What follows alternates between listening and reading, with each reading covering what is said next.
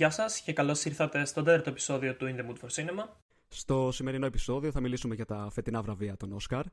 Έχουμε δει αρκετές ταινίες, θα τις σχολιάσουμε, θα κάνουμε και τις εκτιμήσεις μας. Επίσης, σήμερα να πω ότι μπορείτε να ακούσετε άφοβα, δεν θα κάνουμε spoiler, θα είμαστε πιο χαλαροί. Γιατί, okay, αρκετές από αυτές τις ταινίες είναι καινούργιες, δεν θα είναι σε βάθος συζήτηση για καμία από τις ταινίες.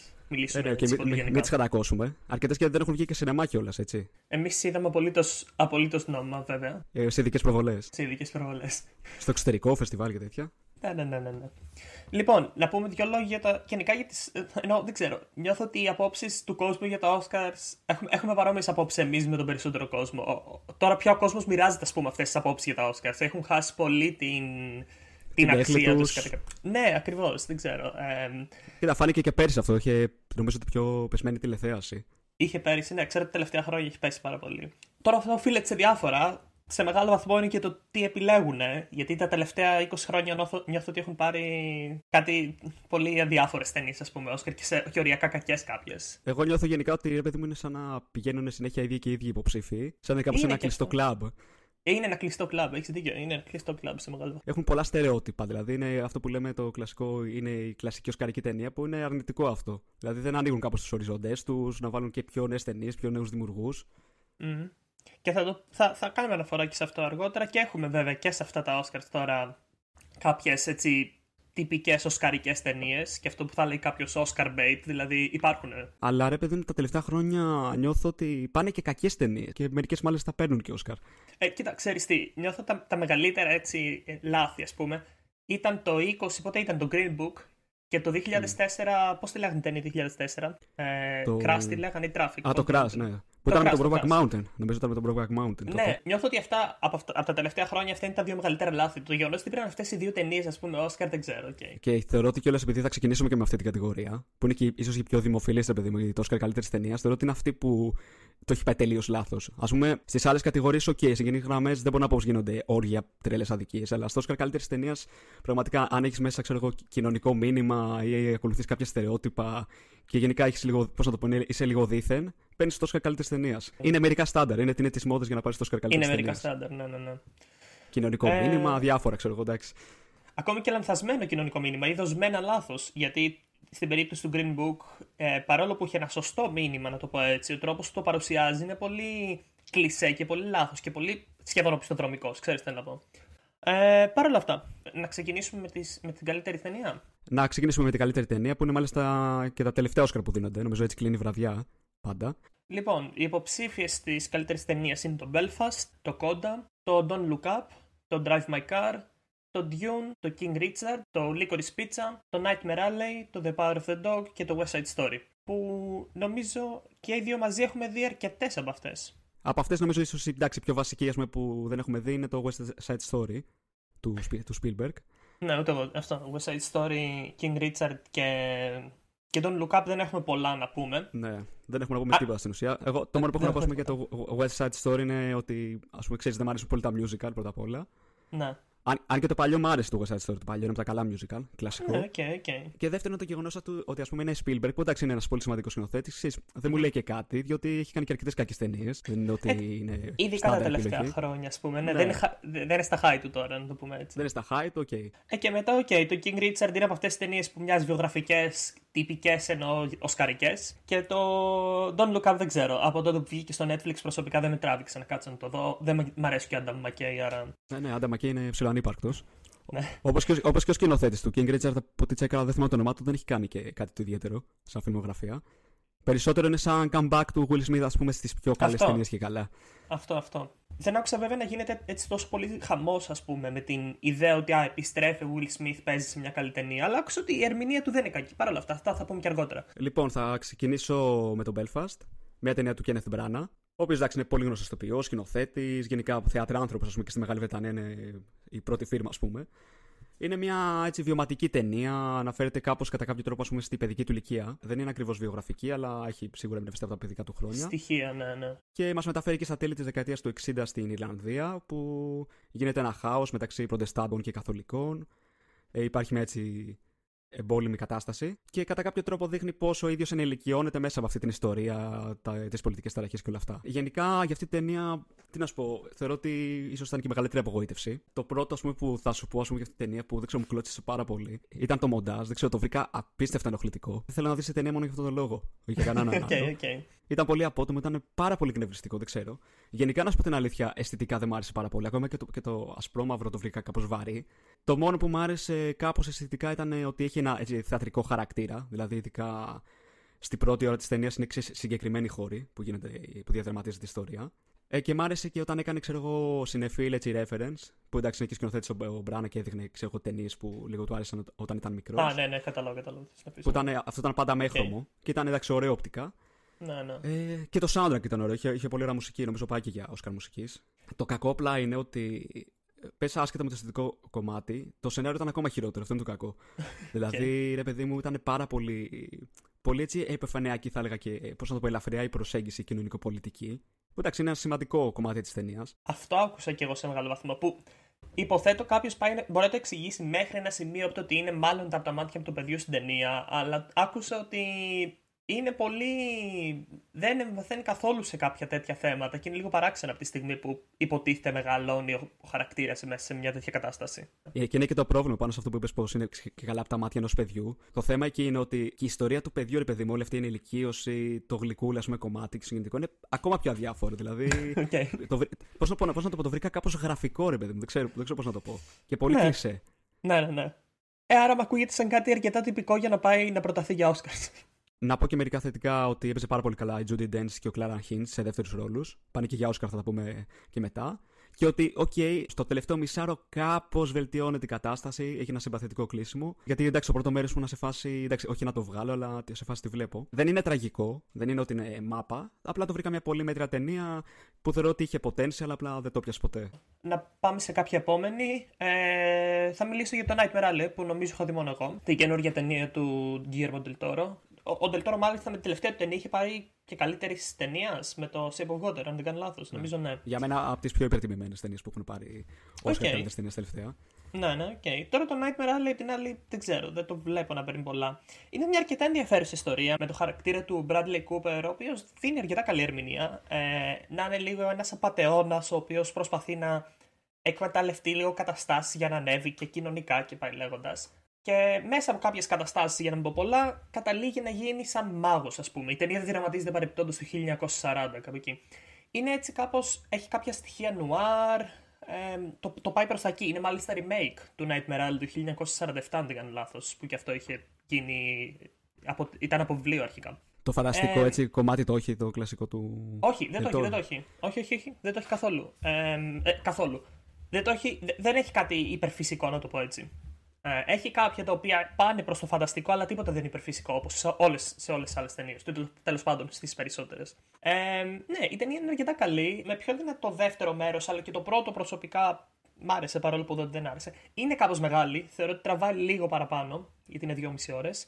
Το μεγαλύτερο μου πρόβλημα ουσιαστικά με την ταινία είναι το αισθητικό κομμάτι. Το γεγονός ότι η ταινία μιλάει για έναν απαταιώνα, προσπαθεί να είναι κάπως νουάρ και πάει λέγοντας, αλλά δεν είναι αρκετά βρώμικη αν με καταλαβαίνεις. Πιο καθαρή εικόνα, έτσι πιο mainstream κάπως. Ναι, είναι όλα πολύ. Τα χρώματα, τα πάντα είναι πολύ έντονα. Και νιώθω ότι δεν κολλάει πάρα πολύ στην αισθητική. Δεν πετυχαίνει ακριβώς αυτό που θέλει να πετύχει. Που η πλάκα είναι το αισθητικό κομμάτι είναι από τα δυνατά στοιχεία του Δελτόρου γενικά. Είναι. Και είναι, και, ξέρεις, και είναι καλή αισθητικά αν βγάλεις έξω το νόημα της ταινίας και τι προσπαθεί να κάνει και να πει. Αλλά αν το κολλήσεις με το νόημα της ταινίας, νιώθεις ότι θέλεις πιο βρώμικη. Δεν τη θες τόσο. Κατάλαβες, τόσο έντονη, ας πούμε. Καλή ταινία γενικά. Ε, και, θα και την πρότεινα. Και αυτή δεν ακούστηκε πάρα πολύ. Δεν ακούστηκε, όχι, όχι, όχι, δεν ακούστηκε, ναι. Ε, και, και είχα διαβάσει νομίζω ότι την προτιμάζε χρόνια αυτή την ταινία, δηλαδή ήταν ότι είχε όνειρο να την κάνει. Ναι, είχα ακούσει εδώ και κάποια χρόνια προσπαθούσε να κάνει την ταινία. Είναι διάφορες ταινίες που έχει προσπαθήσει εδώ και χρόνια να κάνει, αλλά δεν μπορεί να πάρει την απαραίτητη χρηματοδότηση. Πάμε τώρα λοιπόν να πω για το κόντα. Η υπόθεση της ταινίας έχει να κάνει με μια οικογένεια κοφών που είναι ψαράδες εκεί στην Αμερική, δεν θυμάμαι σε ποια περιοχή. Οι οποίοι έχουν μια κόρη 17 χρονών που είναι το μόνο μέλος της οικογένειας με ακοή, η οποία τέλος πάντων τους βοηθάει, είναι, γενικά βασίζονται πάρα πολύ πάνω της και γενικά στην επιχείρησή τους. Να πω ότι αυτοί κιόλας έχουν έτσι λίγο οικονομικά προβλήματα και αντιμετωπίζουν και κοινωνικές δυσκολίες. Και επίσης κατά κάποιο τρόπο είναι και μια κλίκα. Δηλαδή τους αρέσει, όχι που είναι κοφή, τους αρέσει να κάνουν με παρέα με άτομα που είναι μόνο κοφή. Τέλος πάντων, αυτή η κοπέλα έχει ένα ταλέντο, έχει πολύ καλή φωνή και όταν αποφασίζει να πάει στη χοροδία του σχολείου της, εκεί ο δάσκαλό της της λέει ότι ρε παιδί μου έχει πολύ, καλό, πολύ ταλέντο και να ασχοληθεί με αυτό και να προσπαθήσει να πάρει μια υποτροφία στο Berkeley, νομίζω έτσι λέγεται. Και αυτή η κοπέλα τέλος πάντων είναι σε δίλημα τι να κάνει, να μείνει με την οικογένειά της που την έχουν ανάγκη ή να ακολουθήσει τα όνειρά της. Γενικά για αυτή την ταινία που παρεπιπτόντω πάει για αρκετά Όσκαρ. Και ναι, θεωρώ, να, να, να, σου πω την αλήθεια, θεωρώ ότι αν γίνει η έκπληξη και δεν το πάρει το Power of Dog, το Όσκαρ καλή τη ταινίας, μπορεί να το πάρει το κόντα. Θεωρώ ότι είναι, είναι ταινία όπως το Green Book που είπαμε, δηλαδή τέτοια φάση. ναι, ναι. Γενικά δεν έχω να πω πολλά για την ταινία. Θεωρώ ότι mm. είναι ένα συμπαθητικό τίμιο ταινιάκι, ξέρεις για μεσημέρι στη TV. Δεν το λέω υποτιμητικά, απλά δεν έχει ναι, κάτι. Ναι, okay. δηλαδή, έχει μια πολύ κλεισέ αφήγηση. Αισθητικά τίποτα το ιδιαίτερο. Έχει καλές ερμηνείες από, ειδικά από, από, την οικογένεια των κοφών. Παίζουν πολύ καλά και είναι και φαβορή και για Όσκαρ μερικοί, θα το πούμε και μετά. Ε, έχει ένα συγκινητικό φινάλε. Δηλαδή το τελευταίο 20 λεπτό γενικά μου άρεσε. Αν και ήταν, okay, συγκινητικό με κλισέ τρόπο. Δεν είναι μέτρια που θα την πρότεινα, να σου πω την αλήθεια. Δηλαδή αυτό, αν την έχει TV, τη βλέπεις. Δεν είναι κακό, αλλά αυτό δεν έχω να προσθέσω κάτι άλλο. Τίποτα το ιδιαίτερο. Είναι κλασική οσκαρική ταινία. Ναι, OK. Okay. Πάνω σε αυτό θέλω να πω απλά ότι σε αρκετές ταινίες, νομίζω φέτος που έχουν πάει στα Όσκαρ, έχει μέσα χαρακτήρες κοφούς. Δηλαδή και το CODA, ουσιαστικά είναι όλη οικογένεια, και το Drive My Car είναι μία χαρακτήρας ε, αρκετά βασική που είναι κοφή και είναι και ένα ντοκιμαντέρ αντίστοιχα που έχει να κάνει με ένα σχολείο κοφών. Έχει αρκετά έτσι αντιπροσώπευση, ας πούμε, από κοφούς χαρακτήρες και, και ηθοποιούς νομίζω, επειδή αν δεν κάνω λάθος, οι ηθοποιοί στο κόντα είναι κοφή, όντως, έτσι. Λοιπόν, άρα από αυτή μετά να πάω στο. θα πάω στο Drive My Car. Ε, το Drive My Car, η οποία θα ξεκινήσω από εκεί. Νομίζω ότι φέτος είναι μια από τις καλύτερες ταινίες που βγήκανε. Είναι ένα ανθρώπινο δράμα από τον Χαμαγκούτσι, μου διαφεύγει τώρα το όνομά του. Έχει να κάνει ουσιαστικά με ένα θεατρικό παραγωγό, ο οποίος προσπαθεί να ανεβάσει τον Θείο Βάνια, του Τσέχοφ ε, και παράλληλα να πτήσει μια σχέση με ένας από τους ηθοποιούς του. Όποιος δει την ταινία θα καταλάβει τη σχέση, δεν θέλω να πω πολλά.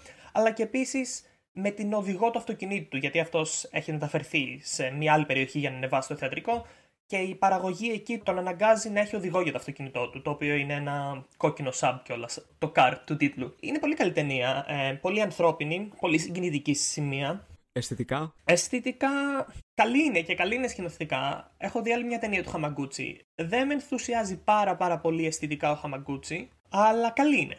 Είναι καλή γενικά. Δεν έχει κάτι το πολύ ιδιαίτερο και σε σημεία νιώθω ότι θα ήθελε κάτι το λίγο παραπάνω για κάποιες συγκεκριμένες σκηνές τώρα, ναι. Ε, πολύ καλή ερμηνεία επίσης από τον πρωταγωνιστή, ο οποίος δεν προτάθη για αλφα ανδρικού, αλλά σιγά μου προταθεί για αλφα ανδρικού ένας ξένος, ας πούμε, εκτός Αμερικής ηθοποιός. Ναι, όχι, θα την πρότεινα σίγουρα. Ε, κάποια στιγμή, λογικά, ειδικά αν κερδίσει τώρα σε κάποια από αυτά, φαντάζομαι θα βγει στους κινηματογράφους. Ε, είναι μία από τις καλύτερες ταινίες χρονιάς. Και να πω επίσης ότι είναι μεταφορά από διήγημα του Μουρακάμι, που δεν γίνονται πολλές μεταφορές ταινίες. Τελευταία που θυμάμαι ήταν το Burning. Ναι, το οποίο είναι εξαιρετικό, είναι πολύ καλή ταινία. Ε, ναι, όπως είπα. Την προτείνω σίγουρα από τις καλύτερες ταινίες χρονιάς. Ωραία. Να πούμε και για το. Άρχισε να πούμε και το Licorice Pizza ότι το έχουμε δει και, και οι δύο και ο Βαγγέλης, το έχουμε σχολιάσει στο πρώτο επεισόδιο. Για ποιον θέλει να τα ακούσει, να ανατρέξει εκεί. Επίσης από τις καλύτερες ταινίες τη χρονιά για μένα. Ναι. Δηλαδή να ξέρετε ναι. απλά πώ μας άρεσε πολύ, τα έχουμε πει αναλυτικά. Ακριβώς. Πολ Τόμας Άντερσον, αρκετά σταθερός, ας πούμε, στο, να... στο ότι. βγάζει καλές ταινίες συνεχώς Άντερσον, εννοώ πώς να το κάνουμε. Όντως. Και έχουμε μιλήσει στο πρώτο επεισόδιο. Όποιος θέλει μπορεί να πάει εκεί να το ακούσει. Και λέω να πας τώρα στο Dune, που είμαι από τους λίγους ανθρώπους στην Ελλάδα που δεν το έχει δει. OK, okay, να πω δύο πράγματα για το Dune. Ε... Να, να, πω και επίσης για το Dune ότι είναι από τις ταινίες που έχει πάρα πολλές υποψηφιότητες. Αυτή και Α, το ναι. Power of the Dog που θα πάμε μετά και θεωρώ ότι θα πάρει αρκετά Όσκαρ.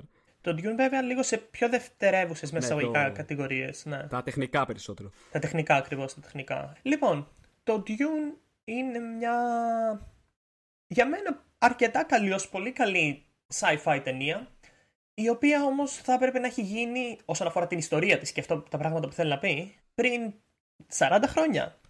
Ε, και το λέω αυτό γιατί, όπως είπα, μ' αρέσει φυσικά, αλλά τα πράγματα που προσπαθεί να πει η ταινία και οι ιστορίες που θέλει να πει μέσα, ας πούμε, από το σύμπαν της και τέτοια, είναι πράγματα τα οποία έχουν αντιγράψει πάρα πολύ ταινίες sci-fi τα τελευταία 40-50 χρόνια, από το Star Wars και μετά η ταινία γενικά καταλήγει να πάει σε πολύ κοινότοπα μονοπάτια. Δηλαδή, είναι πράγματα που έχουμε δει και έχουμε ξαναδεί sci-fi. Το βιβλίο είχε γραφτεί τότε που είχε γραφτεί και ήταν πολύ πρωτοπόρο, αλλά ακριβώς γιατί πάρα πολλές sci-fi βασίστηκαν σε αυτό το βιβλίο και το Dune κατέληξε να βγαίνει σήμερα, είναι σαν να βλέπεις απλά όλες αυτές τις ταινίες σε μία. Είναι καλή παρόλα αυτά. Κοίτα, πάντως καλές μεταφορές ε, του Dune δεν έχουμε δει γενικά στη μεγάλη οθόνη. Δηλαδή και το, και του David Lynch ίσως είναι η χειρότερη ταινία. Βασικά σίγουρα είναι. ναι, Του okay. Jodorowsky δεν έγινε ποτέ. Δεν Αλλά, κατάφερε την κάνει. οκ. Ναι, OK, okay, OK. Okay. Αλλά αυτό είναι καλή ταινία. Θεωρώ πολύ καλό σκηνοθέτη το Villeneuve. Είναι από τους καλύτερους έτσι mainstream top σκηνοθέτες σήμερα, top εννοώ, που δουλεύουν σε τέτοιο επίπεδο. Ναι, συμφωνώ. Απλά το μεγαλύτερο μου θέμα εμένα ήταν αυτό. Όποιος την έχει δει, γιατί είμαι σίγουρος την έχουν δει οι περισσότεροι, την προτείνω να τη δει, ειδικά αν του αρέσουν τα sci-fi. Αλλά ναι, αυτά. Ωραία, θα το αναφέρουμε και μετά τον Dune; Ε, και λέω να πάμε στο βαρύ πυροβολικό το φετινό Όσκαρ. Βάσει νομίζω και τι περισσότερες υποψηφιότητες, αν δεν κάνω λάθος 12. The Power of the Dog της Jane Campion, που είχε να βγάλει ταινία νομίζω πολλά χρόνια, δεν ξέρω πόσα, 10 τουλάχιστον. Το 2011, κάτι τέτοιο, ναι, έχει, έχει αρκετά 10 χρόνια. χρόνια. Ε. Βασίζεται σε ένα μυθιστόρημα του Thomas Savage και έχει να κάνει ιστορία, ας πούμε, μας μεταφέρει στη Μοντάνα του 1925, όπου βλέπουμε τα δύο αδέρφια Burbank, οι οποίοι έχουν ένα ράτσο. Γενικά έχουν λεφτά, ρε παιδί μου, είναι αρκετά ισχυροί εκεί στην περιοχή. Ο ένας αδελφός, ο Φιλ, είναι έτσι αυταρχικός, λίγο μοναχικός, φαίνεται ότι κρύβει πράγματα. Και ο άλλος αδελφός, τον παίζει ο Κάμπερμπατ να πω. Και ο άλλος, ο αδελφός ο Τζόρτζ, είναι έτσι πιο φιλήσυχο, πιο ευγενικός και κοινωνικός. Τον παίζει ο Τζες Πλέμονς, πολύ καλό ηθοποιό. Και τέλος πάντων, όταν ο Τζόρτζ ερωτεύεται και παντρεύεται τη Kirsten Dunst, δεν θυμάμαι το όνομά της στη ταινία. Ε, Ε, και με με διαφεύγει τώρα. Δεν πειράζει, εντάξει. Τη παντρεύεται, τη φέρνει σπίτι του που μένει μαζί με τον αδελφό του. Στο ράντζο ουσιαστικά. Ναι, ναι, ναι. Στο Και, ράντζο. και φέρει μαζί Και και το τέλο γιο της. πάντων ο, ο Κάμπερμπατ, ο Φιλ, προσπαθεί να κάνει έτσι, τη ζωή του δύσκολη τέλος πάντων. Έτσι, δεν συμπεριφέρεται ωραία στη γυναίκα του αδελφού του και τη φαίνει σε δύσκολη θέση. Και παράλληλα αποκτά και με έτσι κάπως περίεργη σχέση με το γιο της. Δεν θέλω να πω δεύτερο παραπάνω για την μέρος. υπόθεση. Στο δεύτερο Ναι, ναι, μέρος, δεν ναι. θέλω να πω παραπάνω για να μην πούμε. Όχι, όχι. πολλά Που για το την δεύτερο υπόθεση. μέρος. Να ξεκινήσω από εκεί. Το δεύτερο μέρος για μένα ανεβάζει πολύ την ταινία. Α, εγώ είμαι αντίθετος. Εγώ θέλω το δεύτερο μέρος Αλήθεια; την ταινία. Ναι. Α, σοβαρά μιλάς. Οκ. Ε, Βασικά, βασικά όχι τόσο ακριβώς το δεύτερο μέρος, το τελευταίο μισάωρο. Το τελευταίο μισό ώρα. Όχι, εμένα το δεύτερο μέρος μου άρεσε πολύ. Ε, και το πρώτο μου άρεσε. Είχα ακούσει γενικά ότι είναι αργό έτσι. Όντως η πρώτη ώρα είναι αργή. Μέχρι να πιάσει και να μπει καλά-καλά στο τι προσπαθεί να κάνει με την ιστορία και στη σχέση εννοώ μεταξύ αυτών των δύο και το πώς όλα αυτά. Για να μην κάνω κάποιο ιδιαίτερο spoil, είναι μια μάχη διαφόρων πραγμάτων, διαφόρων ιδανικών. Δηλαδή, είναι η παλιά Αγραία Δύση, η παλιά Αμερική με τη Νέα Αμερική μέχρι ένα σημείο. Είναι Είναι, επίση. και- είναι το σημείο, ρε παιδί μου, που αρχίζει και εξελίσσονται τα πράγματα. Βλέπεις τα αμάξια σιγά σιγά. Ακριβώς, αλλάζει. ακριβώς. 1925, ναι, ναι. Φεύγει η εποχή των cowboy, να το πω έτσι. Έχεις έτσι διαμάχη μεταξύ πολλών πραγμάτων, συνήθως παλιών και καινούριων. Το κατεστημένο μέχρι ένα σημείο, το τι υπήρχε μέχρι τότε ως κατεστημένο και κάποια νέα πράγματα, μέσα εισαγωγικά νέα. Για κάποια από αυτά. Τοξική αρενοπότητα στο full σε αυτή την ταινία. Αλλά Καλά, ναι, ναι, ναι. Καταπεσμένα πάθη, γενικά έχει πάρα πολλά. Δεν θέλω να πω περισσότερα για να πούμε, πούμε πολλά για την υπόθεση. Αυτό νιώθω ότι πηγαίνουμε γύρω-γύρω από, το- από ένα στοιχείο της υπόθεσης που δεν θέλουμε να το πούμε, ναι. Εντάξει, ναι, δεν λέμε παραπάνω. Να σου πω την αλήθεια, εγώ η ταινία μου άρεσε πάρα πολύ αισθητικά. Θεωρώ δηλαδή η σκηνοθετικά ήταν πάρα πολύ καλή. ναι, ναι, ναι. Μ' άρεσε γενικά, γενικά μου αρέσει όλο αυτό το vibe έτσι, ακραία δύση. Α πούμε, μου θύμισε και λίγο Terence Malick, ξέρω εγώ, Days of Heaven, τέτοια φάση. Μοιάζεις. Μια... Όντως, πολύ καλή σύγκριση αυτή. Ναι, σκεφτόμουν. Κάτι σκεφτόμουν σε Μάλικ, αλλά ναι, συγκεκριμένα Days of Heaven. Ναι, Βασικά, βασικά να σου πω τι συνδυασμό μου θύμισε η ταινία. Μου θύμισε Malick σκηνοθετικά, χωρίς να είναι αντιγραφή, απλά σαν vibe. ναι, ναι. και, ναι, Μου ναι. θύμισε, και, και μου θύμισε και λίγο λάνθιμο συνεργατικά για κάποιο λόγο. Ειδικά στο τελευταίο μισάωρο. Μου θύμισε λάνθιμο κιόλας γιατί και ο μικρός είχε πολύ, πολύ έτσι λανθιμική φάτσα και έπαιζε και ωραία και είχε και πολύ, έτσι, μια πολύ ιδιαίτερη σχέση του με τον. Η χημεία με τον Cumberbatch, που εννοείται έπαιζε εξαιρετικά. Εγώ μένα για μένα, ας πούμε, ο Cumberbatch το θεωρώ καλό ηθοποιό, αλλά δεν είχα δει και καμία ταινία που να σου πω. Είχα πει wow. Σε αυτή τη Ναι, ναι, ταινία ναι, θεωρώ. Συμφωνώ. Που, που ήταν και λίγο κόντρα ρόλος, ρε παιδί μου. Δηλαδή έκανε τον αγροίκο, τον βρώμικο έτσι τύπο. Ναι, οκ, από αυτούς παίζει συνήθως, ναι. Γιατί είναι και Άγγλος, έτσι. Είναι Άγγλος ο Cumberbatch και συνήθως παίζει πολύ πιο καθωσπρέπει ρόλους. Ε, σ' αρέσει πιο πολύ ο Cumberbatch σε σένα; Ε, από ερμηνείες, να σου πω, να σου πω βασικά ποιος μου άρεσε λιγότερο, μου άρεσαν όλοι. Θεωρώ, γιατί η Kirsten Dunst, όχι πως δεν έπαιζε ωραία, θεωρώ απλά ότι ήταν ο μοναδικός χαρακτήρας που δεν ήταν τόσο καλογραμμένος. Θεωρώ ότι περάστηκε και λίγο πιο επιφανειακά, ειδικά προς το τέλος. Και δεν με έπεισε, ρε παιδί μου, επειδή αυτή έχει μια αλλαγή έτσι κάπως στη διάθεσή της μες στην ταινία και αυτά, δεν με έπεισε πολύ. Εγώ αυτό το νιώσα με τον Μπλέμον, να σου πω την αλήθεια. Παρόλο που το θεωρώ καλό ηθοποιό, νιώθω ότι δεν είχε να κάνει πάρα πολλά. Αλλά ναι, και, εμένα, και, για, και για μένα οι καλύτερες ερμηνείες ήταν του, του μικρού που το λένε Κόντι. Δεν θυμάμαι το όνομα του. Ναι, ε, του, του μικρού παρόλα αυτά. Ε, και του Κάμπερμπατς. Και νομίζω ίσως ότι ο Κόντι ο μικρός έχει την καλύτερη ερμηνεία. Αλλά και ο Κάμπερμπατ είναι πολύ καλός. Και για να σου κλείσω για αυτό που σου είπαμε για το δεύτερο μέρος, Ναι, ναι, εμένα ναι. γενικά θεωρώ ότι το πλεονέκτημα της ταινίας ήταν και το μειονέκτημά της. Δηλαδή, εμένα μου άρεσε πάρα πολύ στο πρώτο μέρος όλη αυτή έτσι, η υποτονικότητα, η εσωτερικότητα που έχει η ταινία, ρε παιδί μου, που πήγαινε, που πήγαινε αργά. Απλά επειδή γενικά, τουλάχιστον να μου το έβγαλε αυτό σαν ταινία, ότι ρε παιδί μου είχε μια ένταση που κάπως. Ε, που περίμενες να κάνει την έκρηξή της, ή πώς να το πω διαφορετικά, ένα, ένα τρόμο εκτός κάδρου, κάπως έτσι, ας πούμε, μπορώ να το εξηγήσω. Όχι, καταλαβαίνω Που τι θες να περίμενες- πεις. Και θεωρώ ότι στο τέλος. Κάπως πιο υποχθόνιο κατά κάποιο. Sorry, κάπως πιο υποχθόνιο. Ναι. Ναι, ναι, ναι. Που, περιμέ, που περιμένω αν έχει την έκρηξη. Ναι, δεν ξέρω. Είναι λίγο. Ξέρεις τι, αυτή η έκρηξη είναι λίγο πιο εσωτερική. Την παρουσιάζει λίγο παράξενα, όντως. OK, okay, okay, το καταλαβαίνω, το καταλαβαίνω αυτό που λες. Για μένα το αναμενόμενο θα να το πάρει το Bar the Dog. Θα ήθελα να το πάρει το Drive My Car. Μάλιστα, νομίζω είναι η πρώτη Ιαπωνική ταινία που έχει προταθεί για καλύτερη ταινία της χρονιάς. Δεν έχει ξαναπροταθεί η Ιαπωνική ταινία. Δεν νομίζω βέβαια ότι θα το πάρει το Drive My Car, θα το πάρει λογικά το Power of the Dog. Είναι το πιο έτσι. Είναι το φαβορί, είναι το πιο αναμενόμενο. Ωραία, πάμε τώρα στις ξενόγλωσσες ταινίες. Που γενικά είναι από τις κατηγορίες που θεωρώ αρκετά σημαντικές. Γιατί είναι ίσως από τις λίγες κατηγορίες, παιδί μου, που έχουν τα λιγότερα στερεότυπα. Μπορεί να βάλουν και καμιά ταινία που δεν είναι τόσο οσκαρική, ίσως γι' αυτό. Η, η, καταλήγει συχνά η, καλύτερη, η κατηγορία με τις καλύτερες ταινίες να είναι αυτή με τις ξενόγλωσσες παρά η καλύτερη ταινία της χρονιάς. Δηλαδή, ναι, OK. Okay. Αλλά ναι, για πες τους αυτούς που έχουν προταθεί, τους nominee. Είναι το Drive My Car που είναι και το μεγάλο φαβορή, δηλαδή είναι μάλλον από τα άχαστα, θα το πάρει. Ναι, ναι. Είναι το The Worst Person in the World, το Flea, το The Hand of God του Sorrentino και το Lunana A Yak in, in the Classroom. Ναι. Όπου και οι δύο μαζί από αυτές δεν έχουμε δει μόνο το The Hand of God, γιατί έχω δει και το Lunana. Το έδειξε τηλεόραση μάλιστα, γιατί κανονικά είχε βγει δύο χρόνια πριν. Νομίζω είναι η πρώτη φορά που πάει ταινία από τον Μπουτάν στα Oscars. Είναι μια αρκετά τυπική ιστορία. Η ιστορία δηλαδή από μόνη της δυστυχώς δεν μου είπε πολλά. Περίμενα δηλαδή περισσότερα πράγματα. Για τον πρωταγωνιστή που καταλήγει να πάει σε ένα πάρα πολύ μικρό χωριό στο Μπουτάν. Ε, για, να γίνει, για να γίνει δάσκαλος, όπως στο συγκεκριμένο χωριό δεν έχουν ας πούμε, καθόλου δασκάλους, έχουν ένα, πολύ, έχουν ένα παρατημένο σχολείο και τέτοια. Ναι, σε αρκετά, είναι αρκετά τετριμένη η ιστορία. Ε, αυτό που κερδίζει κατά πολύ είναι ουσιαστικά η όλη τελείως, μια τελείως διαφορετική κουλτούρα. Γιατί δεν έχουμε ξαναδεί ταινία από τον Μπουτάν, τουλάχιστον εγώ δεν έχω ξαναδεί ταινία από τον Μπουτάν και πόσο μάλλον σε τέτοιο επίπεδο στα Oscars. Και αυτό κάπως τη σώζει, να το πω έτσι. Σου δείχνει κάτι τελείως καινούριο από άποψη κουλτούρας. Ναι, δεν έχω, δεν έχω να πω πάρα πολλά. Ναι. Ε, και εγώ αυτή την ταινία δεν την έχω ακούσει ιδιαίτερα. Ναι, εντάξει. Δυστυχώς δεν ήταν πάρα πολύ καλή. Είναι λίγο πιο μεγάλη από ό,τι θα έπρεπε θα την πρότεινα ίσως σε κάποιον που ενδιαφέρεται μέσα από ταινίες να βλέπει και διαφορετικές ας πούμε κουλτούρες και τέτοια. Δεν είναι κακή παρόλα αυτά. Δεν είναι κακή ταινία, αλλά OK, okay, είναι μέτρια. Ωραία, να πάρω τώρα εγώ τη δική μου ταινία που δεν έχει δει εσύ, από τις ξενόγλωσσες.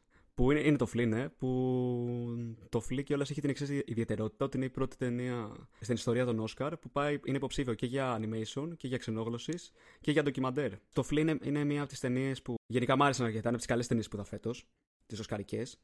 Η ιστορία έχει να κάνει με τον Αμίν, που είναι ένας πρόσφυγα που ζει στη Δανία, είναι από το Αφγανιστάν, ο οποίος στα 36 του πλέον είναι ένας επιτυχημένος ακαδημαϊκός και ετοιμάζεται να παντρευτεί τον επιχρόνια φίλο του. Όμως αυτός ο, ο Αμίν κρύβει τέλος πάντων ένα μυστικό για πάνω από 20 χρόνια που συνεχίζει κάπου, κατά κάποιο τρόπο να το στοιχιώνει και αποφασίζει να μοιραστεί την ιστορία του με ένα στενό του φίλο που τον κινηματογραφεί ας πούμε, και τον ηχογραφεί. Και εμείς μαθαίνουμε ας πούμε, το μυστικό του και γενικά βλέπουμε διάφορα πραγματάκια. Από όσο ξέρω, ο πρωταγωνιστής δεν ήθελε να δείξει το πρόσωπό του, τέλος πάντων δεν ήθελε να παρουσιαστεί με τέτοιο τρόπο. Και έτσι όλη η ταινία είναι σε animated, αν και νομίζω ότι έχει κάποια σημεία τα οποία είναι ε, κανονικό έχει footage. Και... Ναι. Έχει και κανονικό footage αρκετό. Και είναι όπως είπες, είναι αληθινή ιστορία. Δεν το ήξερα βέβαια ότι αυτό δεν ήθελε να δείξει το πρόσωπό του, γι' αυτό το λόγο το έκανα animation. Ε, γενικά αυτό που μου άρεσε πάρα πολύ σε αυτή τη ταινία μου θύμισε λίγο, ρε παιδί μου, έχουμε δει παρόμοιες ταινίες μέσα το Persepolis, τα Χιλιδόνια της Καμπούλ, το Βάλτσο Μπασίρ που έχουν παρόμοιο θέμα. Βέβαια, εντάξει, δεν είναι ακριβώς το ίδιο.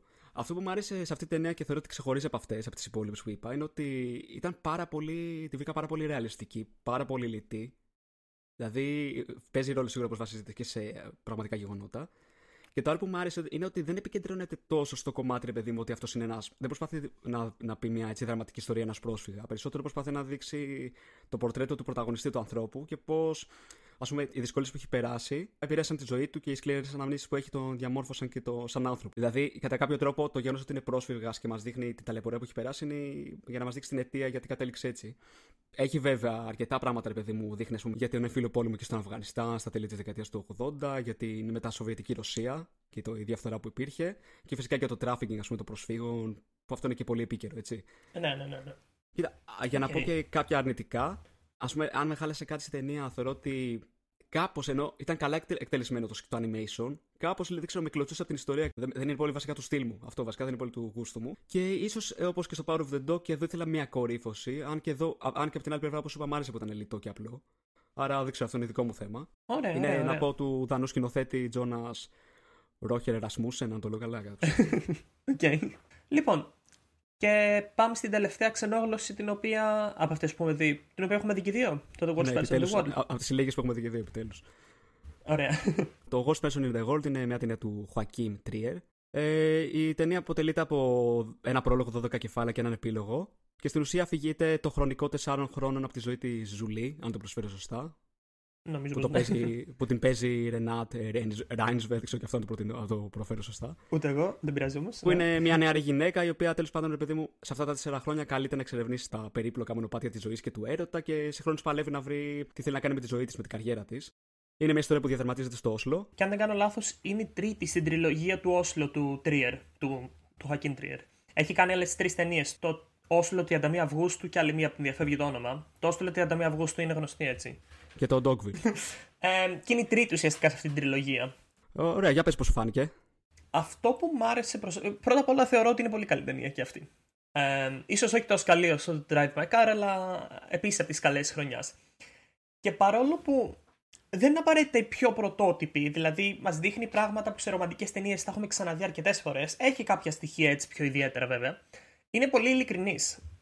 Θεωρώ ότι η ταινία είναι πάρα πολύ ειλικρινής στο πώς αντιμετωπίζει τους ανθρώπους, τα διάφορα έτσι ανθρώπινα συναισθήματα, τις καταστάσεις, τα παρουσιάζει με έναν πολύ ρεαλιστικό και ειλικρινή τρόπο που την, κάνουν, ε, που την ανεβάζουν πάρα πολύ. Αυτό δηλαδή. Ε, εμένα αυτό που μου άρεσε κιόλας ότι τη βρήκα και πολύ σύγχρονη. Και, και Ναι, σκηνοθετικά είναι, είναι, και, είναι, ναι, φυσικά. και σαν θέμα. Και πιάνεται με, με πράγματα που όντως απασχολούν τους νέους σήμερα. Δηλαδή, όχι με πολύ τετριμένε καταστάσεις, με τα πιο απλά καθημερινά πράγματα. Όπως συζητάγαμε και για το Euphoria, που είναι και αυτή άμεση. Είναι και... Ναι, Βέβαια, όντως. το Worst Person είναι πιο ρεαλιστική από αυτήν την άποψη, θα μπορούσα Είναι να πιο πω. ρεαλιστικό σίγουρα. Ε, και αισθητικά μου άρεσε αρκετά η ταινία. Ειδικά η σκηνή. Εντάξει, αυτό δεν είναι spoiler. Ας πούμε, στη μέση της ταινίας. Σταματάει ο κόσμος. Αισθητικά απίστευτα τρυφερή η σκηνή, ρε παιδί μου. Πάρα πολύ γλυκούλα. Και μου άρεσε και η μουσική. Είχε πάρα πολύ. Ω, ναι, πολύ, πολύ καλή επιλογή τραγουδιών κιόλας. Εγώ για, για να πω ας πούμε, κάποια αρνητικά που λίγο μου την έριξαν. Αν και στο σύνολο να πω ότι είναι ίσως από, από τις Οσκαρικές σίγουρα στο top 3 μου. Μου άρεσε πάρα πολύ. Θεωρώ ότι κάνει μια μικρή κοιλιάκι λίγο προς το φινάλε. Και θεωρώ ότι κάπως ε, ισορροπεί με κάποια κλισέ. Δεν μπορώ να πω ότι πέφτει μέσα στο κλισέ, αλλά κάπως τα. Ναι, ναι, όχι. ε, συμφ- συμφωνώ, συμφωνώ. Και όπως είπα, πολλά από αυτά τα πράγματα τα έχουμε ξαναδεί σε ε, ρομαντικές ιστορίες και ρομαντικά δράματα και τέτοια. Όπως είπα, νομίζω ότι τα σώζει σε πολλά σημεία γιατί είναι πολύ ειλικρινής στην ταινίας, στον τρόπο που το προσεγγίζει. Γενικά τη βρήκα, ρε παιδί μου, αυτό θα έλεγα πολύ συναισθηματική ταινία, όπως είπες, ειλικρινή, σύγχρονη, με πολύ ωραίο, έτσι, ωραίο vibe. Μ' άρεσε και πάρα πολύ έτσι όπως δείχνει το Όσλο, ρε παιδί μου, δηλαδή, που είναι ένα Ναι, ψυχρό ναι, ναι, μέρος. συμφωνώ, Το, έκανε, συμφωνώ, το, ναι. το έκανε να φαίνεται ένα πολύ, έτσι, μια πολύ έντονη, σαν δονούμενη πόλη, ξέρω εγώ, πολύ δροσερή. Κοίταγα πόσο είναι τα εισιτήρια για να πάω Όσλο από εδώ με το τρένο και δεν είναι πολύ, είναι 35 ευρώ. Δεν παίζει να είναι σαν τη ταινία. Αν και, και εγώ θα ήθελα να το Όσλο, μου αρέσει.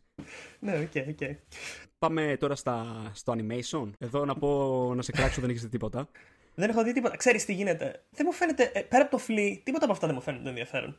Κοίτα, απλά ήταν μερικές επειδή μου πολύ εμπορικές ταινίες που θα μπορούσε να γυρίσει. Το Encanto, ναι, το. τι είναι αυτά. τα- Luca. ο- ο- Ακριβώς. Όλα αυτά είναι μεγάλες εταιρείες, είναι Disney ή, ή- ή Pixar ή ξέρω εγώ τέτοια και δεν ξέρω. Μόνο, μόνο το φλι, μόνο, μόνο το φλι με τράβαγε. Και ήθελα να το δω, αλλά δεν το είδα απλά. Πάντως κάθε χρόνο αυτές πάνε, για να λέμε την αλήθεια. Δεν ξέρω. Τις προηγούμενες χρονιές θυμάμαι να είναι τουλάχιστον δύο που είναι λίγο πιο εκτός. Αυτή η φορά είναι μία, είναι μόνο το φλι. Να πω εγώ για αυτές που έχω δει. Λοιπόν, θέλω να πω για, απλά στα γρήγορα για το Ryan the Last Dragon που είναι μια ταινία που την είχα δει το καλοκαίρι.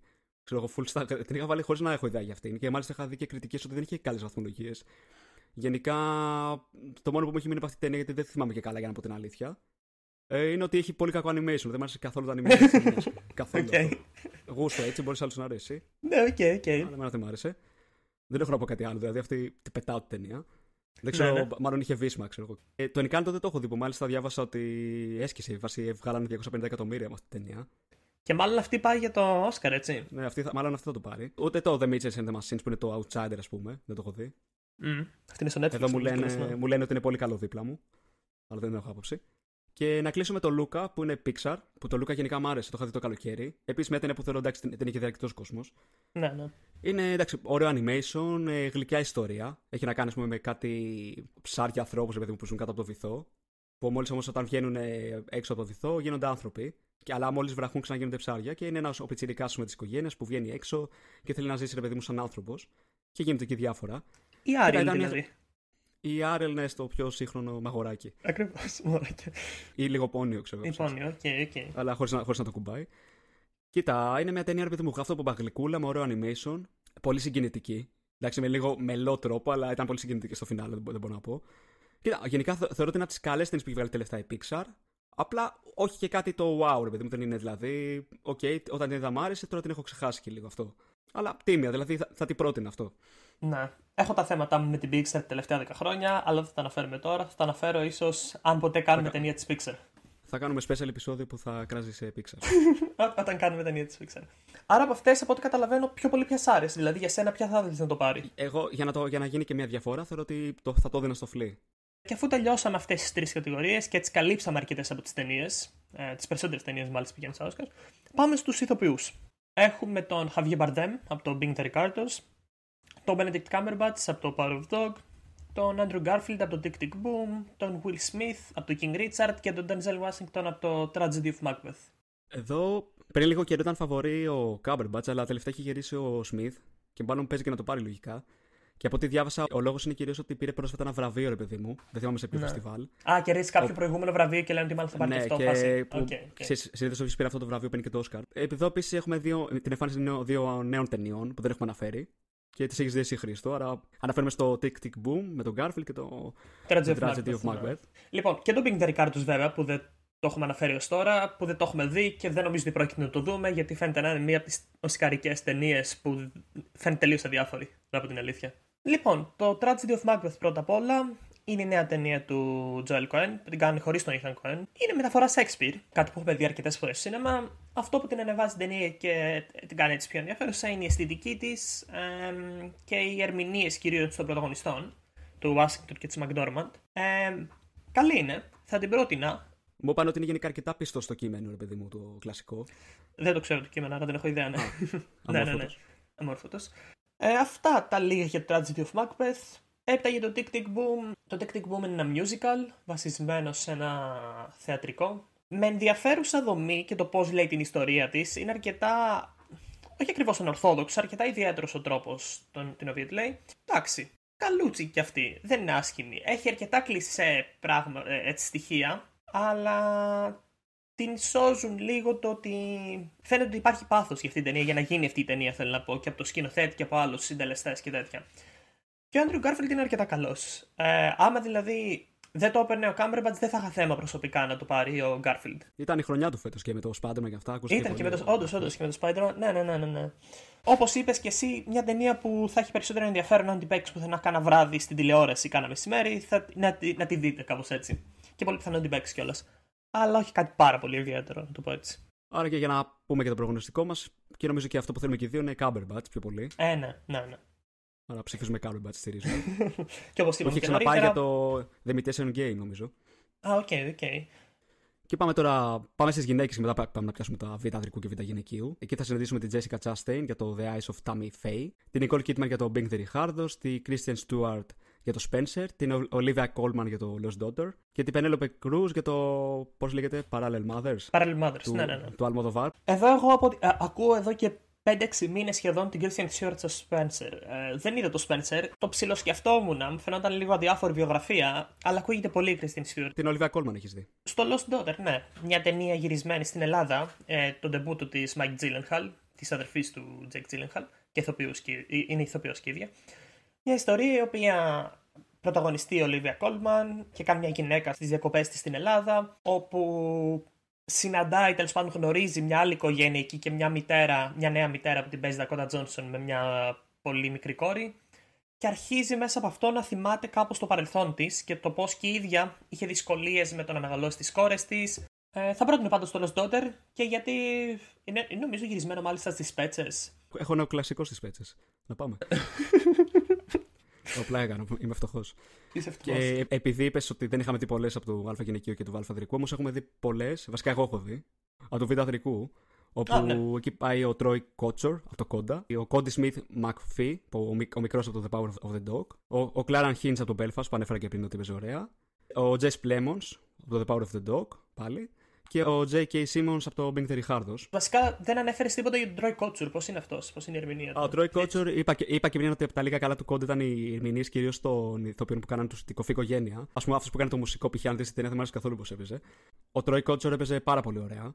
Και θεωρώ ότι δεν θα με χάρηκε να πάρει το Όσκαρ. Και ο Κλάραν Χίντ έπαιζε ωραία από τον Belfast. Να σου πω την αλήθεια, βέβαια, εγώ θα το έδινα ίσως σε κάποιον από το Power of the Dog, επειδή για τους λόγους που είπα και πριν ότι είναι καλύτερη ταινία. Δηλαδή, ναι, ίσω ναι. το έδινα στο Κόντι Σμιθ Μακφί του μικρού. Ε, και εγώ σε αυτό νομίζω το έδινα. Λοιπόν, στο β' γυναικείου τώρα πάει η Jessie Buckley από το Lost Daughter, η Ariana DeBose από το West Side Story, η Judy Dench από το Belfast, η Kirsten Dunst από το Power of the Dog και η Aunjanu Ellis, δεν είμαι σίγουρος αν προφέρεται έτσι, από το King Richard. Ε, να πω δύο λόγια απλά για την Jessie Buckley, την οποία θεωρώ μία από τις καλύτερες ε, ηθοποιούς τα τελευταία χρόνια. Έχει, την έχω δει νομίζω σε δύο ή σε τρεις ταινίες. Ε, αλλά όπου την έχω δει παίζει πάρα, πάρα πολύ καλά. Και εδώ παίζει αρκετά καλά. Είναι λίγο μικρότερος ο ρόλος της, γι' αυτό είναι και εννοώ σε β' γυναικείου. Αλλά το γεγονός ότι δεν πήρε καμία ψηφιότητα για το. τουλάχιστον δεν πήρε ψηφιότητα στα Oscars για το I'm thinking of ending things του Kaufman πρόπερση, πιστεύω είναι αρκετός λόγος για μένα, για, ακόμη και για να πάρει το Oscar εδώ. Είναι καλή και εδώ, αλλά ήταν ακόμη καλύτερα εκεί. Άρα, όποιος θέλει να δει τη συγκεκριμένη ηθοποιό περισσότερο να δει αυτή την ταινία. Δεν θέλω ε... να σας στεναχωρήσω, αλλά δύσκολο το βλέπω βάσει προγνωστικών. Όχι, όχι. Εννοείται πως δεν θα το πάρει. Ελπίζω να το πάρει η Jesse Buckley, αλλά δεν ξέρω. Εδώ είναι πάρα πολύ φαβορή η Ariana DeBose από το West Side Story. σω είναι και το μοναδικό Oscar που πάρει το West Side Story. Ε, εγώ θα το έδινα στη. Επειδή σου είπα και πριν ε, ότι το μόνο θετικό στοιχείο που βρήκα στον Belfast, αυτά λίγα θετικά τέλος πάντων, ήταν η Judy Dance. Που εντάξει είναι και φοβερή ηθοποιός, okay, είναι και μεγάλη πλέον ηλικία. Δεν παίζει να το πάρει κι αυτή με τίποτα, αλλά εγώ θα το έδινα σε αυτήν τιμητικά. Και λέω να πάμε στη σκηνοθεσία που για μένα είπα πριν ότι ρε παιδί μου, η ξενόγλωση ταινία είναι από τα πιο σημαντικά. Θα έλεγα ότι η ξενόγλωση μαζί με τη σκηνοθεσία είναι το πιο σημαντικό Όσκαρ για μένα. Δηλαδή θεωρώ ότι στη σκηνοθεσία σε γενικές γραμμές το παίρνει όντως η καλύτερη σκηνοθεσία. Όντως, ναι, όντως. Ε, εδώ έχει το Belfast του Kenneth Branagh, το Drive My Car του Ryusuke Hamaguchi, το Licorice Pizza του Paul Thomas Anderson, το The Power of the Dog τη Jane Campion και το West Side Story του Spielberg. Ε, μιλήσαμε για αυτές τις ταινίες πολύ πολύ. Ναι, εγώ θεωρώ ότι. Δεν ξέρω αν συμφωνείς. Ε, θεωρώ ότι το αξίζει η Jane Campion και θα το πάρει. Δεν θα πέσουμε σίγουρα μέσα. Και εγώ αυτό. Ξέρεις τι, νομίζω ότι παρόλο που κάποιες ταινίες μου αρέσουν παραπάνω από το Power of the Dog, νομίζω η Campion το αξίζει περισσότερο. Η Campion, δεν ξέρω πώς προφέρεται. Νομίζω ήταν, αξίζει περισσότερο. Ήταν, μου, ήταν η πιο ατμοσφαιρική ταινία. Ήταν η, η, η, η ταινία που πρόσεχα πιο πολύ τη σκηνοθεσία από όλες. Μέσα στο Licorice Pizza μου άρεσε σκηνοθετικά, αλλά δεν ήταν ότι το, ήταν το πρώτο που μου έπεφτε το μάτι. Ναι, όχι, όχι. Συμφωνώ, συμφωνώ. Νομίζω και εγώ στην Campion το έδινα. Ε, Ωραία, άρα νομίζω ναι. Jane Campion, καλό comeback. Είναι και Νέο Ζηλανδία να πούμε Jane Campion. Και το ναι, ναι, ναι, ξεχάσαμε ναι, το μόνο το Power of the Dog ήταν γυρισμένο στη Νέα Ζηλανδία. Α, ναι, όντως, όντως. Ναι. Ωραία. Πάμε και στη φωτογραφία που έχουμε το Dune, το Nightmare Alley, το Power of the Dog, το Tragedy of Macbeth και το West Side Story. Εντάξει, από αυτά έχω δει, έχω δει και μόνο μία, έτσι. Αλλά να σου πω την αλήθεια, είναι φαβορή το Dune, είναι το μεγάλο φαβορή, αλλά θεωρώ ότι εγώ θα το έδινα στο Power of the Dog. Και εγώ, και εγώ νομίζω αυτό το πάρω το Παρ' όλα αυτά, παρ όλα αυτά μπορεί να το πάρει μάλλον το Dune και εγώ το έχω ακούσει. Γιατί πολλά τέτοια τεχνικά να πάρει, ναι. Πάμε στα σενάρια. Πάμε πρώτα πρωτότυπο σενάριο. Όπου εκεί, εκεί συναντάμε το Licorice Pizza, το Belfast, το Don't Look Up, ό,τι να είναι, το King Richard και το The Worst Person in the World. Ελπίζω απλά να το πάρει το Don, sorry, ελπίζω απλά να το πάρει το Don't Look Up για να δείξει τα Oscar πόσο, να δείξει τα Oscar πόσο γελία, ας πούμε, είναι. Ναι, έχει, είναι πολύ σύγχρονα και πιάνουν το παλμό της εποχής. Ναι, ναι, ναι, ναι. ναι. Για μια, μια ταινία όμως που όντως πιάνει το παλμό της εποχής και είναι σύγχρονη, το Worst Person in the World και θεωρώ ότι σε αυτή πρέπει να πάει το Oscar αυτό. Όντως. Ναι. Αλλά να σου πω την αλήθεια, εγώ επειδή το Licorice Pizza δεν παίζει να πάρει κάτι και είναι το μόνο που από ό,τι βλέπω δεν είναι φαβορή να το πάρει. Θα ήθελα να το πάρει το, ο Πόλτο Μασάδερ, να πάρει και κάτι. Τώρα στο διασκευασμένο σενάριο, Coda Drive My Car, Dune, Lost Daughter και Power of the Dog. Εδώ θα το δίνω στο Drive My Car προσωπικά. Εγώ έχω δει μόνο δύο, άρα θα πω το Power of the Dog. Ναι, okay. Που παίζει για να το πάρει κιόλας. Mm. Λοιπόν, πάμε στο μοντάζ, όπου εκεί συναντάμε το Dune, το King Richard, το The Power of the Dog, το Tick Tick Boom και το Don't Look Up και άλλη υποψηφιότητα. Εγώ θα ρισκάρω και θα πω πως θα το πάρει το The Power of the Dog. Γιατί μου άρεσε και το μοντάζ κιόλας. Όχι, ήταν, ήταν, ήταν επίσης ωραίο. Είναι, είναι, είναι καλό στο σύνολό του το Power Dog. Νομίζω έχει, σε, σε, όλα αυτά, σε όλα τα επίπεδα ας πούμε, είναι καλή γενικά. Το πιο αστείο ήταν τότε που το είχε πάρει το Bohemian Rhapsody, νομίζω πρόπερση ήταν. ναι. Είχε τραγικό μοντάζ. Ναι, ναι, ναι. Τα χειρότερα σημεία. Oh, καλά, ναι. Ισχύει, ισχύει. Δηλαδή, ναι, είχα εντύπωση να δω αν έχουν βάλει και τον Belfast που σου έκαξε το μοντάζ. Θα είχε πλάκα να το ναι, ναι, ναι, ναι, ναι. Τι να πω, πάντως το μοντάζ το βλέπω για Dune. Μόνο και μόνο γιατί νιώθω ότι στο Dune θα δώσουν ένα σωρό απλά τεχνικά τέτοια. Και πάμε σε soundtrack τώρα, σε original score. Που έχουμε τον Look Up, Dune, Encanto, Parallel Mothers, The Power of the Dog. Και ξέρω ότι όλοι αποθεώνουν το Hans Zimmer, αλλά θεωρώ ότι ο Hans Zimmer. Πώς να το πω. Κοίτα, έχει ένα ε, μοτίβο. Έχει ένα μοτίβο που τουλάχιστον σε αρκετές ταινίες τώρα πια με κουράζει, σε κάποιες κάνει κάτι λιγότερο ιδιαίτερο. Στο Dune δεν έχει κάτι ιδιαίτερο. Θεωρώ ότι είναι το ίδιο μοτίβο. Πολλοί αποθέωναν το, το, το soundtrack στο Dune. Δεν συμφωνώ. Δεν θεωρώ ότι είναι μάπα. Αλλά εντάξει. Στο Power of the Dog απ' την άλλη, ο John Greenwood, το Radiohead. Και άκουσα έχει κάνει πολύ καλό soundtrack και στο, και στο Spencer, ο John Greenwood. Και ελπίζω να το πάρει αυτός. Ωραία, και τώρα πάμε στις υπόλοιπες. Ε, το πούμε λίγο πιο γρήγορα. Costume design. Εδώ λογικά θα το πάρει το Cruella που μάλιστα πάει η Jenny Bivan. Έχει πάει 11 φορές υποψήφια. Και δεν έχει πάρει Και κανένα. το, το, έχει- το έχει πάρει δύο φορές με το Room with a View. Α. Το 85 νομίζω είναι και με το Mad Max, Ναι, ναι. το τελευταίο. Να πω και ένα, δύο λόγια για το Cruella, επειδή έχει, έχει και άλλη μια υποψηφιότητα μετά. Εντάξει, δεν έχω να πω και πολλά. Γενικά πολύ μέτρα ταινία. Βλέπεται σε γενικές γραμμές, δεν είναι ότι δεν βλέπεται. Ε, αυτό που μου έχει μείνει πάρα πολύ από το Cruella είναι το πόσο κακό CGI είχε. Τώρα άσχετο με την κατηγορία, απλά το θυμάμαι. Ναι, οκ, τραγικό. οκ. Νο- Ελπίζω να μην έχει Disney, πάρει σε δεν special effect, νομίζω ότι έχει πάρει. Disney είναι, Disney είναι. Ω, με τίποτα, τώρα τι να πάει, εφέ, εντάξει, είπαμε. Οκ. Λοιπόν, α, μετά έχουμε ντοκιμαντέρ που δεν έχουμε δει τίποτα παρά μόνο εσύ έχεις δει το Flee. Ήθελα να δω κάποια εδώ δυστυχώς, αλλά δεν είδα. Άρα δεν έχουμε να πούμε μάλλον και κάτι για την κατηγορία. Στο ντοκιμαντέρ είναι φαβορή το Summer of Soul, αλλά έχει, είναι ίσως η κατηγορία που έχει τις περισσότερες πιθανότητες στο Flee να κάνει την έκπληξη. Make-up, ε, make-up και hairstyling. Οκ. Και εκεί, εκεί πάει επίσης το Cruella. Εκεί μάλλον θα το πάρει το The Eyes of Tammy Faye. Τη, Α, σε, ναι, ναι, ναι, Chastain. επει- Είναι και επειδή το έχουν- concept νομίζω της ταινίας. Αυτό βασικά είναι από τις περιπτώσεις του. Α, έκανε σε κάποιον πολύ. Έβαλες πολύ make-up και τον άλλαξες όπως έχει αλλάξει η Chastain. Αυτόματα θα πάρει και το Oscar. Το κάνουν συχνά αυτό στα Oscars, αλλά είναι πιθανό. Στο original song. ε, Το original song πάντα μου φαίνεται από τις πιο αδιάφορες κατηγορίες των Oscar. Εκεί είναι κλασικός James Bond, ξέρεις που θα το πάρει πάλι. Ναι, αλλά δεν, ξε- δεν, δεν είναι ο James Bond. Τι είναι ο James Bond, αν είναι έτσι Billie Eilish που είχε. Εμένα, α, εμένα μου άρεσε πάρα πολύ του Belfast που πάει και αυτό, το Down to Joy. Νομίζω του Van Morrison είναι. το Α, οκ. κομμάτι.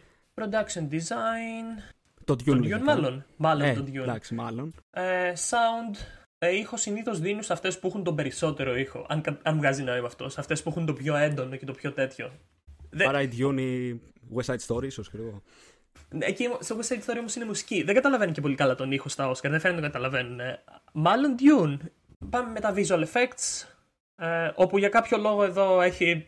Ε, νιώθω ότι εδώ απλά βάζουν και κάποιες πλέον ταινίες που είναι πιο δημοφιλείς για τον κόσμο. Έχουμε Free Guy, έχουμε Shang-Chi και έχουμε Spider-Man. Που δεν είναι άσχημα στο Spider-Man, οκ, αλλά θα προτιμώ τον Dune από την αλήθεια. Ήταν καλό στο Dune. Είναι καλός ο Villeneuve με special effects και τέτοια. Αν δεν Οκ. πάρει αυτό το Oscar το Dune, δηλαδή ποιο θα πάρει κάπως. Δηλαδή, εντάξει. Ναι, ακριβώς. Ακριβώς. Ε, ξέρεις τι, εδώ μπορώ να το δώσω στο Spider-Man μόνο και μόνο για το πόσο δημοφιλής είναι σαν ταινία. Και τώρα, αφού φτάσαμε στο Spider-Man, λέω να ξεκινήσει το πραγματικό podcast. Θα ξεκινήσει ανάλυση για το Spider-Man. Θα πούμε και όλα αυτά μία ώρα. Λοιπόν, το Spider-Man. Όχι, εντάξει, το προσπερνάμε. Αχα. Ε, και τι μα μένει στο τέλος. Α, ναι, οι τρεις κατηγορίες μικρού μήκους. Στο ντοκιμαντέρ μικρού μήκους τις έχω δει όλες. Όχι, Ε, αλήθεια, εγώ δεν έχω, δεν έχω δει Ναι, τίποτα. ναι, όχι. Τις έχω δει όλες. Έχω δει όλες. Το When We Were Bullies είναι άθλιο. Είναι τελείως άστοχο. Δεν ξέρω γιατί πήγε για. Θα πρότεινε σε κάποιον μόνο και μόνο για να το δει. Να, να το δει μόνο και μόνο για να καταλάβει το τι προσπαθ... πού στόχευε ο σκηνοθέτης, τι στόχο είχε γενικά για την ταινία. Είναι, είναι κακό, είναι απλά κακό. Η καλύτερη παρόλα αυτά στην ντοκιμαντέρ που δεν με ενθουσίασαν, ήταν αρκετά μέτρια τα περισσότερα δυστυχώς, είναι νομίζω το Queen of Basketball. Το Queen of Basketball έχει να κάνει με την Λουσία Χάρη, που, θε- που ήταν η πρώτη γυναίκα ε, μπασκετμπολίστας που έγινε drafted στο NBA, στο NBA αντρών, που βέβαια η ίδια δεν δέχτηκε να πάει. Καλή, εντάξει, δεν έχει κάτι πάρα πολύ ιδιαίτερο, είναι ωραίο. Ε, και είναι η ίδια σαν αφηγήτρια σχεδόν και αυτό την, της δίνει κάτι της ταινίας. Άρα, άρα είναι το, το μόνο ας πούμε, που θα πρότεινε στον στον κόσμος να το δει. Ναι, και νομίζω είναι και το φαβορή. Ναι, νομίζω μόνο αυτό. Ε, και το Gone Where Bullies θα πρότεινα μόνο και μόνο για να δουν πόσο άστοχο είναι. Λοιπόν, τι άλλο έχουμε στα μικρού Σε μήκους; μικρού μήκους animation, τι έχεις δει; Εγώ τίποτα. Α, ναι. Εδώ έχω δει το Affairs of the Art, το Robin Robin και το Windshield Wiper. Έχω ακούσει καλά λόγια για το Robin Robin, που είναι και το φαβορή. Ναι, είναι ωραίο το Robin Robin. Είναι της Ardman που έχει κάνει Wallace και Gromit και Shaun the Sheep και τέτοια. Ε, μ, ωραίο είναι το Robin Robin, δεν είναι άσχημο. Είναι χριστουγεννιάτικη ταινία, αλλά δεν είναι κακή, οκ. Ε, μ, θα μπορούσε να το πάρει. Και το Affairs of the Art δεν είναι κακό. Ε, και πάμε μετά στη live action μικρού μήκους. Που νομίζω και Που οι δύο είναι- έχουμε δει. Ναι. Είναι η μοναδική από τις μικρού μήκους που έχω δει μόνο μία ταινία. Το The Και Long εγώ έχω- Goodbye. Και εγώ μόνο μία έχω δει από εδώ. δεν τις Αυτό βρήκα το τις Goodbye υπόλοιπες. έχεις Ναι, ναι, ναι, δεν τις βρήκα τις Το Long υπόλοιπες. Goodbye, για όποιον θέλει να το δει, υπάρχει και στο YouTube με αγγλικού υπότιτλους. Ναι, που παίζει ο πρωταγωνιστής του Sound of Metal. Πώς λέγεται; Ε, Riz Ahmed. Μ' αρέσει πάρα πολύ ο Riz Ahmed. Το θεωρώ πολύ καλό ηθοποιό, ναι. Όπου τον έχω δει, δηλαδή, μ' αρέσει. Ε, Δεν έχουμε δει και τις άλλες και αυτό δεν έχουμε άποψη. Δεν έχω άποψη. Αλλά ναι. Άρα να το Αυτά. πάρει αυτή που έχουμε δει. Άρα να το πάρει αυτή που έχουμε δει. ναι, νομίζω εντάξει, τις περάσαμε όλες. Επικεντρωθήκαμε πιο πολύ στι Στην αρχή, βασικές έτσι, και κατηγορίες. στι μεγάλες. Ναι, ναι, ναι. Και τώρα θέλω να Αυτά. σου κάνω, Α, θέλω να ναι. σου κάνω την κλασική ερώτηση. Μμμ. Ποιε ταινίε θεωρεί, ρε παιδί μου, εκτός από τα Όσκαρ που θεωρείς ότι αδικήθηκαν, ή, ή και κάποιες ταινίε από τα Όσκαρ που θεωρείς ότι θα μπορούσαν να έχουν περισσότερες υποψηφιότητες. Για μέσα στα Όσκαρ αυτές θυμάμαι περισσότερο αυτή τη στιγμή είναι ότι οι δύο πρωταγωνιστές στο Worst Person in the World αν δεν μπορούσαν να πάνε για πρώτο ανδρικού και πρώτο γυναικείου. Του θεωρώ και τους δύο πολύ καλούς. Ε, καθώς επίσης και ο πρωταγωνιστής στο Drive My Car, Μπραπαγιάν Φαντρικού.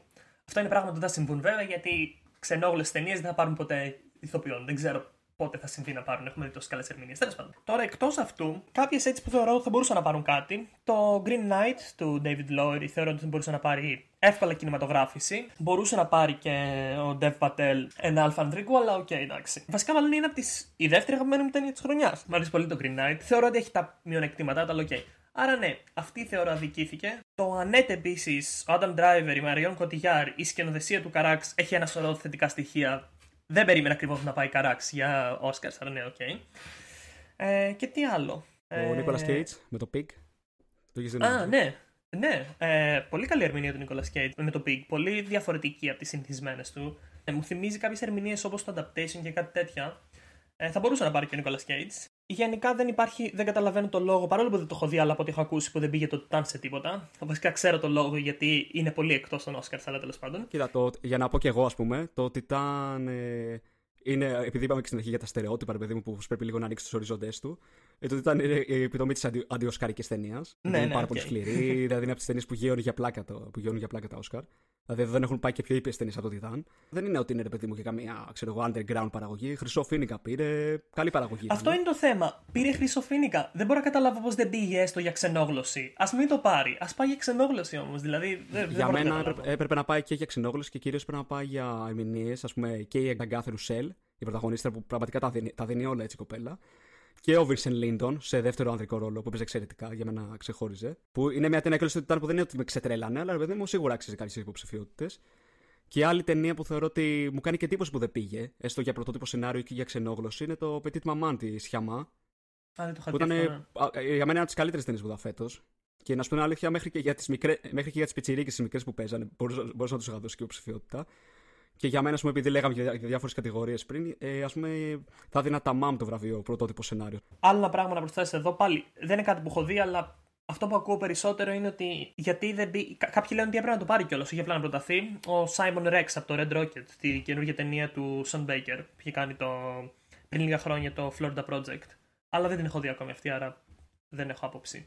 Α, και ο Κούπερ Χόφμαν θα μπορούσε να πάρει μια, να προταθεί. Όχι να το πάρει, αλλά να προταθεί ναι, ναι, έστω. Ναι. Συμφωνώ, ναι, συμφωνώ και εγώ. Το λίγο, mm-hmm. το πίτσα είναι από τις πιο έτσι ανάλαφρες ταινίες του Πολ Άντερσον. Βέβαια, αυτός ίσως είναι και το αρνητικό της. Δηλαδή, είναι από τη μία, ρε παιδί μου, δεν είναι τόσο έτσι λίγο, πώς να το πω, σαν το Master ή το, το Phantom Thread που είναι έτσι λίγο πιο περίεργες ταινίες κάπως. Πιο περίπλοκε, πιο περίεργες, ναι. Πιο περίπλοκε, πιο, περίεργες, πιο πνευματικές ταινίες κάπως. Και είναι κάπως έτσι πιο ανάλαφροι. Αυτό είναι κάπως καλό για τα Όσκαρ. Απ' την άλλη όμως, επειδή ήταν κάπως ανάλαφροι και είπαμε και πριν πως τα Όσκαρ θέλουν και πάντα ένα ρε παιδί μου κοινωνικό μήνυμα, κάτι. Ναι, αυτό ναι, ναι, το ναι, λόγο δεν, δεν είναι φαβόρη σε κάτι. Αλλά συμφωνώ για τον Κούπερ Χόφμαν ότι θα μπορούσε να είναι έτσι πρωτοεμφανιζόμενο για Όσκαρ. Κοίτα, γενικά, έτσι λίγο πριν κλείσουμε, να πω ότι προσωπικά δεν θεωρώ. Εντάξει, δεν τις έχω δει όλες τις ταινίες, αλλά έχω δει αρκετές. Δεν θεωρώ ότι είναι από τις πιο καλές χρονιές ε, σαν ταινίες γενικότερα. Οκ, okay. δεν έχω δει κάποια ταινία, ρε παιδί μου. Έχω δει 4-5 ταινίες που μου άρεσαν πολύ, αλλά καμία που να πω ότι είναι το αριστούργημα, ξέρω εγώ και αυτά. Ε, ναι. Νιώ, νιώθω ότι οι περισσότερες που μου αρέσουν έτσι και, και που θέλω να δω και περιμένω ότι θα μου αρέσουν είναι αρκετές εκτός των Oscars. Πάντως είδες, ας πούμε, και το, όταν το πήρε το Parasite, περιμέναμε, ρε παιδί μου, πιο πολύ να ανοίξει η αγορά έτσι προς τον Όσκαρ, προς το ασιατικό κινηματογράφο. Παρ' όλα ε, αυτά, και είδες και φέτος το Drive My Car μόνο για ξενόγλωση πάει. Και, εντάξει, πάει όχι, και για καλύτερη, αλλά δεν θα το πάρει. Ναι, αυτό. Πάει όμως για καλύτερη. Είναι η πρώτη φορά που πάει η Ιαπωνική για καλύτερη. Άρα νομίζω ανοίγει η αγορά αυτή. Που λέει, ε, το. Α, ανοίγει ορίζοντας η αγορά. Ναι, ναι. Αλλά είναι ε... αυτό που μόνο του δείχνει αυτό που λέγαμε και για τα Όσκαρα, παιδί μου. Δεν γίνεται να είναι η πρώτη φορά τώρα στο 2022 που πάει ο, μια Ιαπωνική ταινία για. Ε, όχι, δηλαδή που είναι ε, ίσως, όχι. αν όχι, για μένα ίσως και η κορυφαία σχολή κινηματογράφου, κατάλαβες. Δηλαδή, ε, όχι, συμφωνώ, είναι, συμφωνώ, είναι, είναι, είναι, είναι αντικειμενικά τις κορυφαίες, κατάλαβες. Ναι, ναι, ναι, δηλαδή, ναι, OK, okay, είναι λίγο αστείο. Να σου πω την αλήθεια, εμένα κιόλας δεν με χαλάει και αυτό το οσκαρικό. Δεν είμαι ότι θέλω, ρε παιδί μου, να γίνει ο underground διαγωνισμός, ούτε καν. Απλά θέλω να υπάρχει και το οσκαρικό το mainstream, αλλά να ανοίξουν και λίγο αυτό που είπα και πριν τους ορίζοντες. Ε, μα ναι, και εγώ αυτά που αναφέρω, για παράδειγμα, κάτι Green Knight και κάτι Annette. Ακόμη και το Annette δηλαδή, παρόλο που είναι καράξ, έχει μεγάλους ηθοποιού. Είναι και οι δύο ταινίες αρκετά μεγάλες. Δεν είναι η underground, ας ναι, πούμε. Ναι, ναι, και καλές παραγωγές. Ε, ναι. Το καράξ, okay, δεν είναι ο mainstream σκηνοθέτης, αλλά okay, είναι πολύ γνωστός, έχει πολύ κοινό. Σου λέω, δηλαδή, δες μόνο τους ηθοποιούς. Παίζει Adam Driver και Μαριόν Κωτιγιάρ. Δεν είναι ότι είναι παράξενοι ηθοποιοί, ξέρεις, ή άγνωστοι, πιο ε, underground. Δηλαδή, ναι. Άρα το μήνυμά μας είναι, Όσκαρ, λίγο αρχίστε λίγο να βλέπετε και άλλες ταινίες, να μην πηγαίνουν υποψήφοι οι ίδιοι και οι ίδιοι, να μην, έχετε πάντα να, να μην έχουν πάντα στερεότυπα και στεγανά και λίγο περισσότερο ανεξάρτητο σινεμά, ίσως. Τι να σου πω, το γεγονός ότι φέτος, ας πούμε, δεν προτάθηκε το Τιτάν σε τίποτα που έχει κερδίσει χρυσοφίνικα από μόνο του με κάνει Αυτό να είναι- σκέφτομαι είναι αστείο, ότι. ναι. Και δεν είναι η πρώτη Ναι. φορά που συμβαίνει. Πολλές φορές έχω γύρω χρυσοφίνικα. Αλήθεια, δεν, δεν το είχα Πά, νομίζω δεν είχα ιδέα και, πολλές φορές. το- νομίζω ότι όταν είναι και. Α πούμε, να σου πω και μια- ένα άλλο παράδειγμα ας πούμε, το, που μου είχε κάνει εντύπωση, που είναι πιο mainstream ταινία. Ας πούμε, νομίζω το Drive του Νίκολα Ρεύν. Που έχει πάρει και αυτό κάτι στο Χρυσοφίνικα, δεν θυμάμαι τι ακριβώς. Και δεν πήγαινε για τίποτα σχεδόν. Δεν πήγαινε ούτε ο Gosling, δεν πήγαινε τίποτα. Που δεν είναι ότι τη θεωρώ ότι ταινία, άρα ρε παιδί μου, αλλά ήταν καλή ταινία για εκείνη τη χρονιά. Που είναι, ας πούμε, Νίκολα Ρεύν που είναι πιο έτσι mainstream σκηνοθέτης. Και να μην πω επίσης και πώς ξέρω εγώ σνομπάρουν τα horror, τι ταινίε τρόμου, τα thriller και όλα αυτά. Δεν ξέρω. πα- πάνω σε αυτό μου φαίνεται παράξενο το ότι είναι τόσο ανοιχτά τα Oscar σε πράγματα όπως το, το sci-fi, αλλά δεν είναι ανοιχτά στο horror, ας πούμε. Και δεν το λέω αυτό για να υποτιμήσει το sci-fi, αλλά περισσότερο για να ανεβάσει το horror. Γιατί θεωρώ ότι και οι δύο είναι έτσι λίγο εκτός κατηγορίες, ξέρεις. Αρκετά φανταστικό, αρκετά. δεν είναι τυπικά δράματα. Αλλά στα sci-fi είναι ok, με το horror δεν είναι. Τελευταίο horror που είμαι και στο μυαλό που πήγαινε και νομίζω είχε πάρει και Oscar πρωτότυπο σενάριο ήταν το Get Out. Ακόμα και το Get Out είχε, ρε παιδί, είχε αυτό το κοινωνικό μήνυμα. Πιστεύω μόνο για αυτό το λόγο πήρε το Oscar, κατάλαβες. Δεν ήταν ότι Γι' αυτό ήταν, το επειδή πήρε. ήταν horror. Γι' αυτό το πήρε. Ναι, ναι, ναι. ναι, ναι. Μμ. Α πούμε το Midsommar πέρσι πήγαινε για κάτι. Η πρόπερση ποτέ ήταν. Δεν θυμάμαι. Σιγά μην πήγαινε, όχι. Το ότι δεν πήγε το Νικολέτη για Hereditary, ας πούμε, ε, δεν βγάζει νόημα. Πέρα από το Α, απλά δεν, θε, δεν τους αρέσουν τα horror. Τέλος πάντων, Τέλος οκ. πάντων. Αυτά.